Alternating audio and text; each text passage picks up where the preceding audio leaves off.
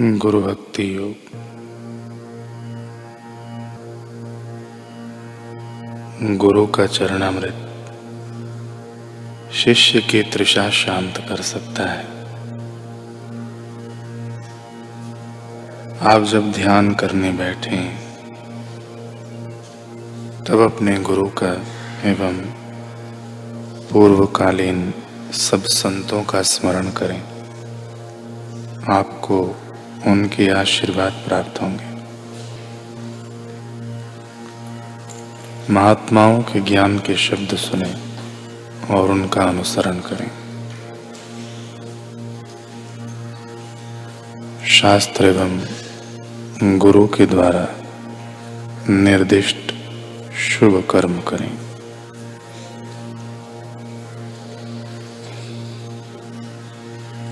शांति का मार्ग दिखाने के लिए गुरु अनिवार्य है। वाहे गुरु या गुरु नानक के अनुयायियों का गुरु मंत्र है। गुरु ग्रंथ साहिब पढ़ो तो आपको गुरु की महत्ता का परिचय होगा। गुरु की पूजा करके सदा उनका स्मरण करो। इससे आपको सुख प्राप्त होगा। श्रद्धा माने शास्त्रों में, गुरु के शब्दों में, ईश्वर में और अपने आप में विश्वास। किसी भी प्रकार के फल की अपेक्षा से रहित होकर गुरु की सेवा करना यह सर्वोच्च साधना है।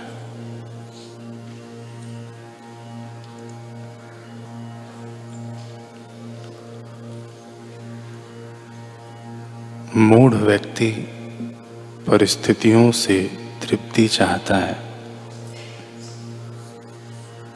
और बुद्धिमान अपनी आत्मा से तृप्त रहता है।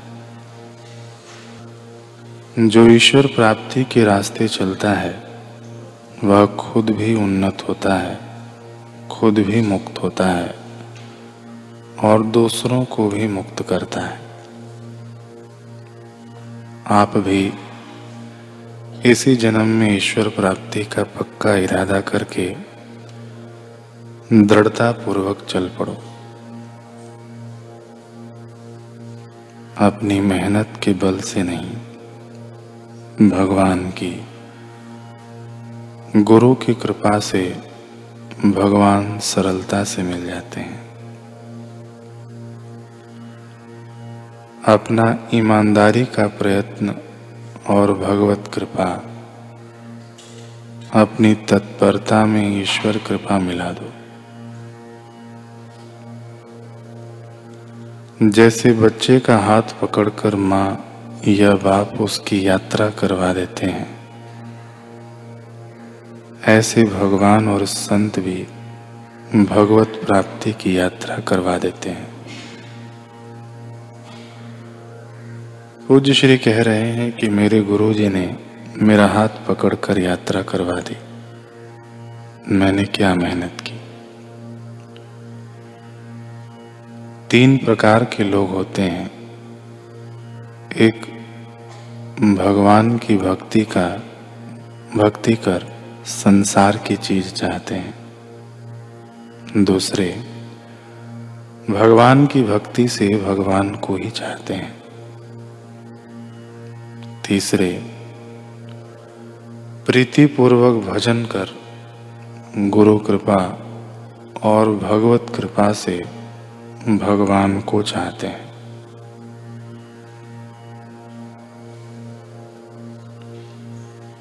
उन लोगों की बाजी ऐसी लगती है, जैसे कोई कंगाल आदमी करोड़पति की गोद चले जाने से बिना परिश्रम किए ही करोड़पति बन जाता है। जैसे सौराष्ट्र के हालार प्रांत में जाम खंबालिया गाँव के लोहार पंचाल जाति की एक कुप्रसिद्ध सुंदर कन्या वहाँ से सुप्रसिद्ध गुरु की गोद चली गई और उसका जीवन बदल गया। उसका नाम लोयण था।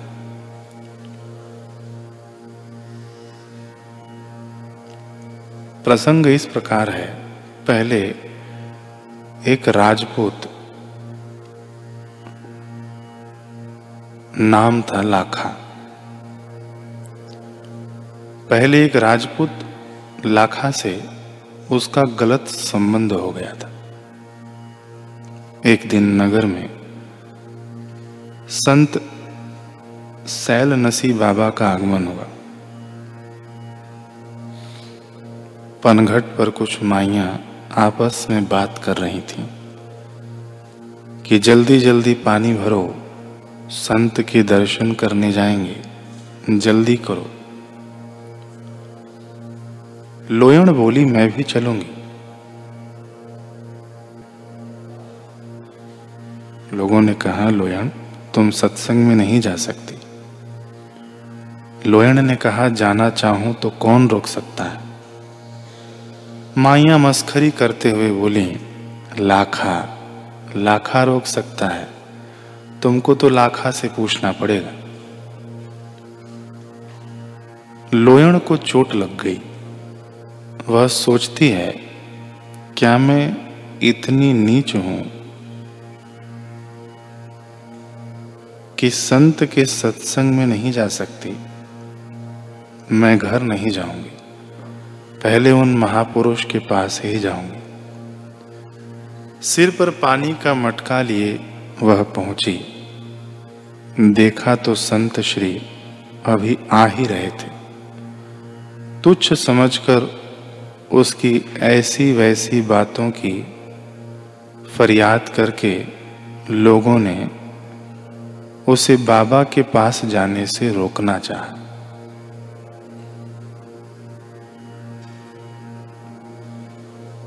बाबा ने कहा, नहीं नहीं, यह तो मेरी बेटी है, आने दो। क्यों बेटी?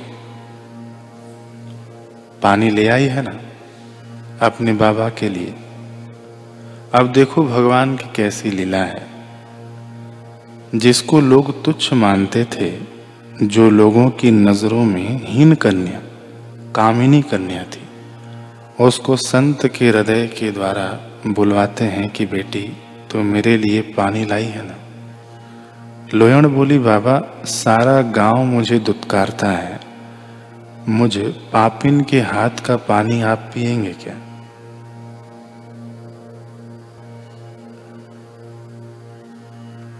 बाबा ने कहा, तू अपने को पापिन मत मान। तू तो मेरी बेटी लगती है। ला पानी। लोग दांतों तले उंगली दबाते रह गए। बाबा ने उसका जल पी लिया और कहा तो सत्संग में आना, आएगी ना? हाँ बाबा, आऊँगी.